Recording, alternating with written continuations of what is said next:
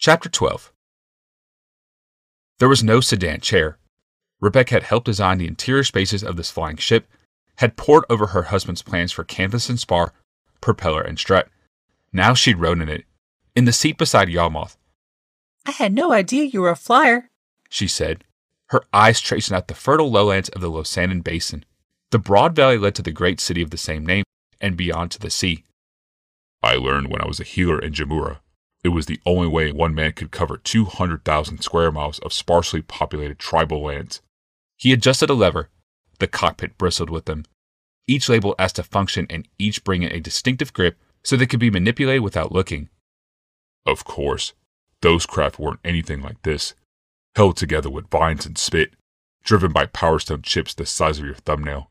Not like this. Even among warships, there were few like this.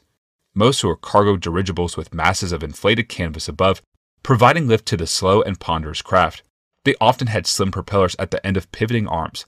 Sleeker crafts were fewer, war vessels stationed along the borders of the Empire, poised for airstrikes against barbarian incursions. These fast bombers and fighters rarely approached Halcyon. The ship they rode in now was the elite of the elite, one of the eight cutters built by the Thran capital. They were designed for the express purpose of quickly fetching elders and eldest from far flung city states to attend emergency councils. Each cutter could carry up to 30 persons with little room for other provisions. The vessel held itself aloft by means of a rigid set of curved wings that arced up from the central hull of the craft. These were aided by a pair of buoyant vacuum spheres, one in the nose and the other in the tail. The wings and silver painted canvas of the cutter made it seem a giant shark with mouth agape. Its tremendous speed and agility only strengthened the impression.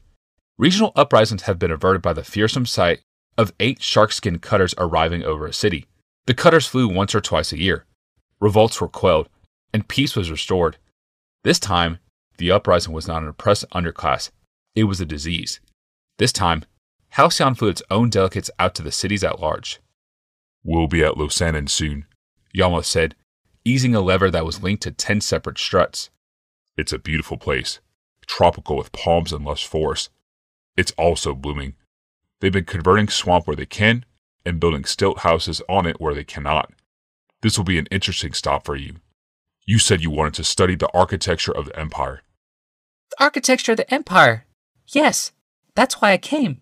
Rebecca said, nodding as if to convince herself. In truth, she had come for a whole host of ill defined reasons, the least of which was the architecture of the empire. Rebecca had come because Glacian had been comatose for nearly two months. The shock of his burned manuscript had been too much. Her bedside vigil had grown heartbreaking. Every night, in penance for some offense she still could not identify, she sat by his bedside and reconstructed the burned fragments of his notes. She read aloud from the theories until she herself had them nearly memorized. She grilled Yawgmoth to provide what he remembered of the missing pages.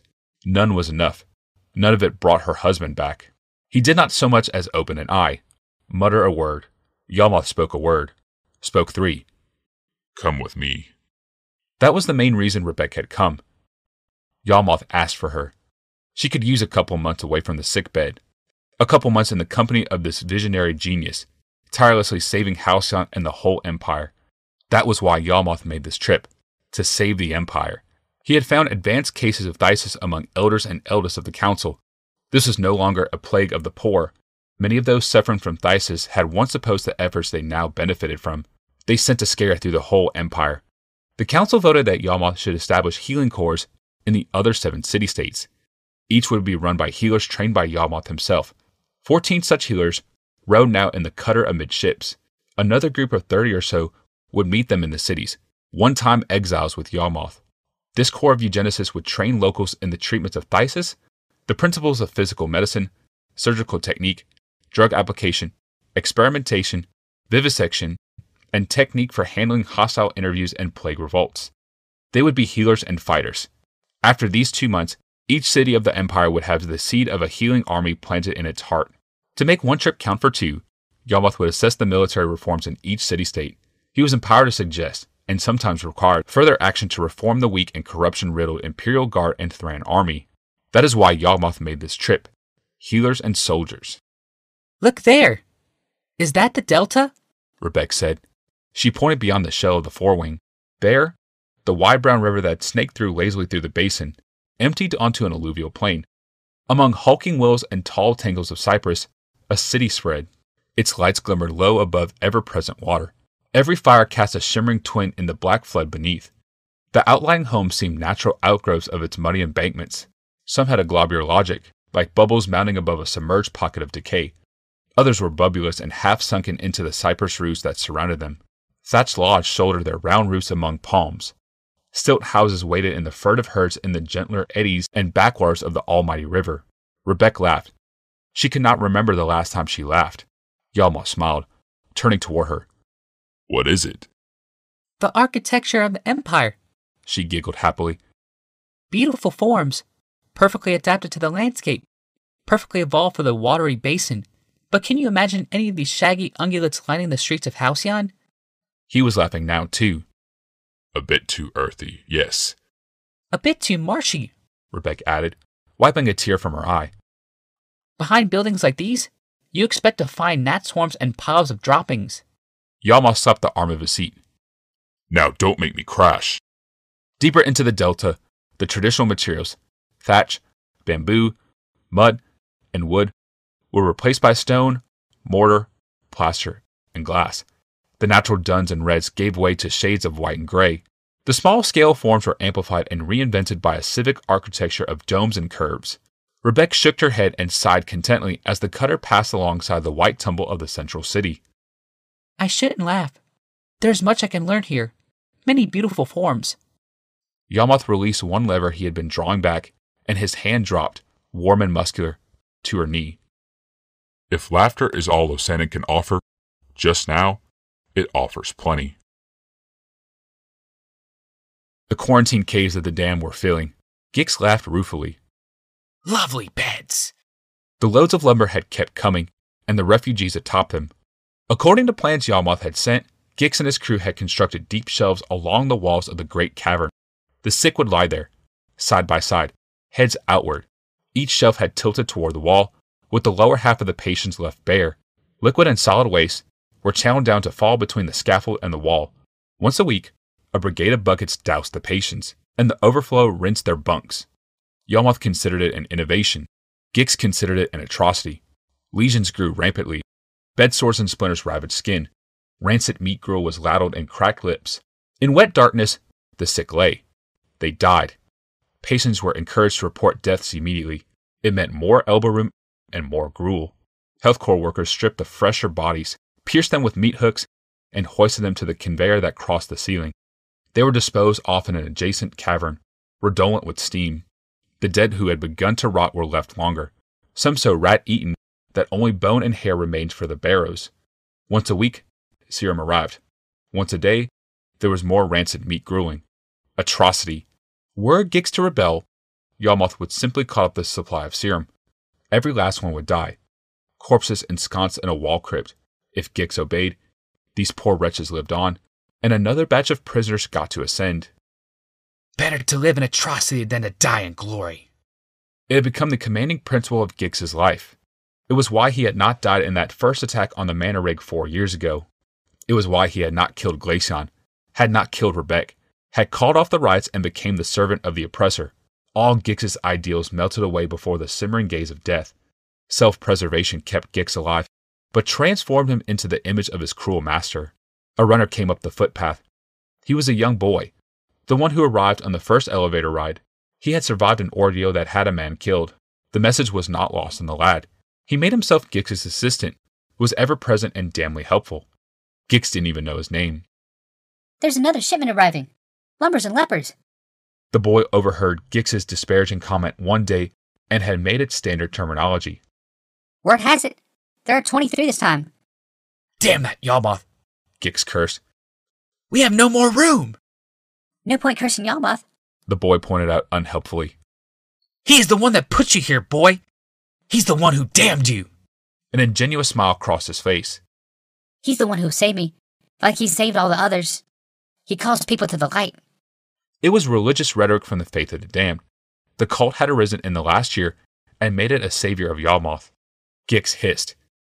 Everyone who climbs out of here climbs a pile of corpses. You know, with the upper caves emptying, we could take over one of them. Make it a quarantine. There'd be room for hundreds more. Blinking warily, Gix sighed. Yes, of course. It is a good idea. Health corps were operational now in the seven Thran city states. 14 pairs of founders were in place. 30 some eugenicists had returned from exile, and locals were lining up to learn to heal and fight. Among the citizens, many cases were already diagnosed. A great many artificers, forever surrounded by power stone matrices, were succumbing to the disease. The oldest and best artificers were the most sorely afflicted. They who once had banished eugenicists were now at their mercy. Hastily built quarantine camps were filling with artificers. The camps were built and maintained by a new solidarity. The Imperial Guard and Thran army had undergone purges at the highest levels. Young officers had been promoted and indoctrinated in the new military philosophy. They were accountable to the Council, of course, and the Council was Yawgmoth. These fighting forces would work hand in glove with the Healing Corps to protect the people from foes internal and external. Folk who lived in the complacent ignorance only a year before now saw threats at every hand. Every danger made them love Yawgmoth the more. He was as much a savior in Losanin and Shingon, Wington and Neoron, as in Halcyon. Between healers and soldiers and civilians, Yawgmoth's every spare moment was taken up. His time had passed in a flurry of activity. For Rebecca, the two months had been a long respite. She had wandered the greatest boulevards in the empire, had toured the vast temples and palaces and state houses of the ancient land. To be immersed in the stone colonnades, to see how light strolled through it, to taste the air that breathed from the ancient masonry. All of it had been a communion with bygone minds. Rebecca had tried to convey this to Yawgmoth, but only in the cutter did they have any time to talk. Usually he dominated those moments. He spoke of his health programs and his hope for the future of the nation that once had banished him. Now, at last, she had a chance. They were flying over a high and beautiful land. Snow capped mountains lorded over wide valleys, green with summer. Pines climbed the chiseled heights. Crystalline rivers chanted in rocky beds below. Black earth filled the glades. Aspens shimmered with cool wind. Look at this sweet place. Yawgmoth said with a contested sigh. This is what I want for our people. For our people. A life of splendor and plenty. Yes, but not in overcrowded cities rank with disease. A life with wide, natural spaces. A life in paradise beneath the skies. Do you know what I want? What I've been looking for? Rebecca blurted in a rush. I've been looking at the past. I've been seeing the future. In old crypts, I've seen castles in the clouds, and they're perfectly possible. The Thran Temple could be a floating universe. I've been looking at art, but this is what I've been seeing. She opened her sketch pad. From the page, unmistakably, a drawing of Yawgmoth peered forth. His piercing eyes and chiseled jaw and broad shoulders had been rendered quickly in expert lines in the style of an elder's bust. And this? She flipped the page, which showed Yawgmoth again, this time in the style of the old emperors. And this? The next page showed in a frieze that depicted the eight patriarchs of the Thran as they entered the virgin continent. And this? He was no less than a god in the final depiction, mortals rising as formless clay figures in his shaping palm. Each of these images Yawgmoth took in with a single intense stare, each time, face impassive, he turned his eyes back on the grand panorama before him. Do you see? Rebecca asked. Do you see what I have seen? His lips were a grim line on his face. You've seen a lot of sculptures. No, I've seen a lot of sculpture. I've seen the future. The future is you. He blinked. He took a deep breath. I'm not sure what to say to that. Rebecca saved him the trouble, leaning across the helm of that great cutter and kissing him full on the lips.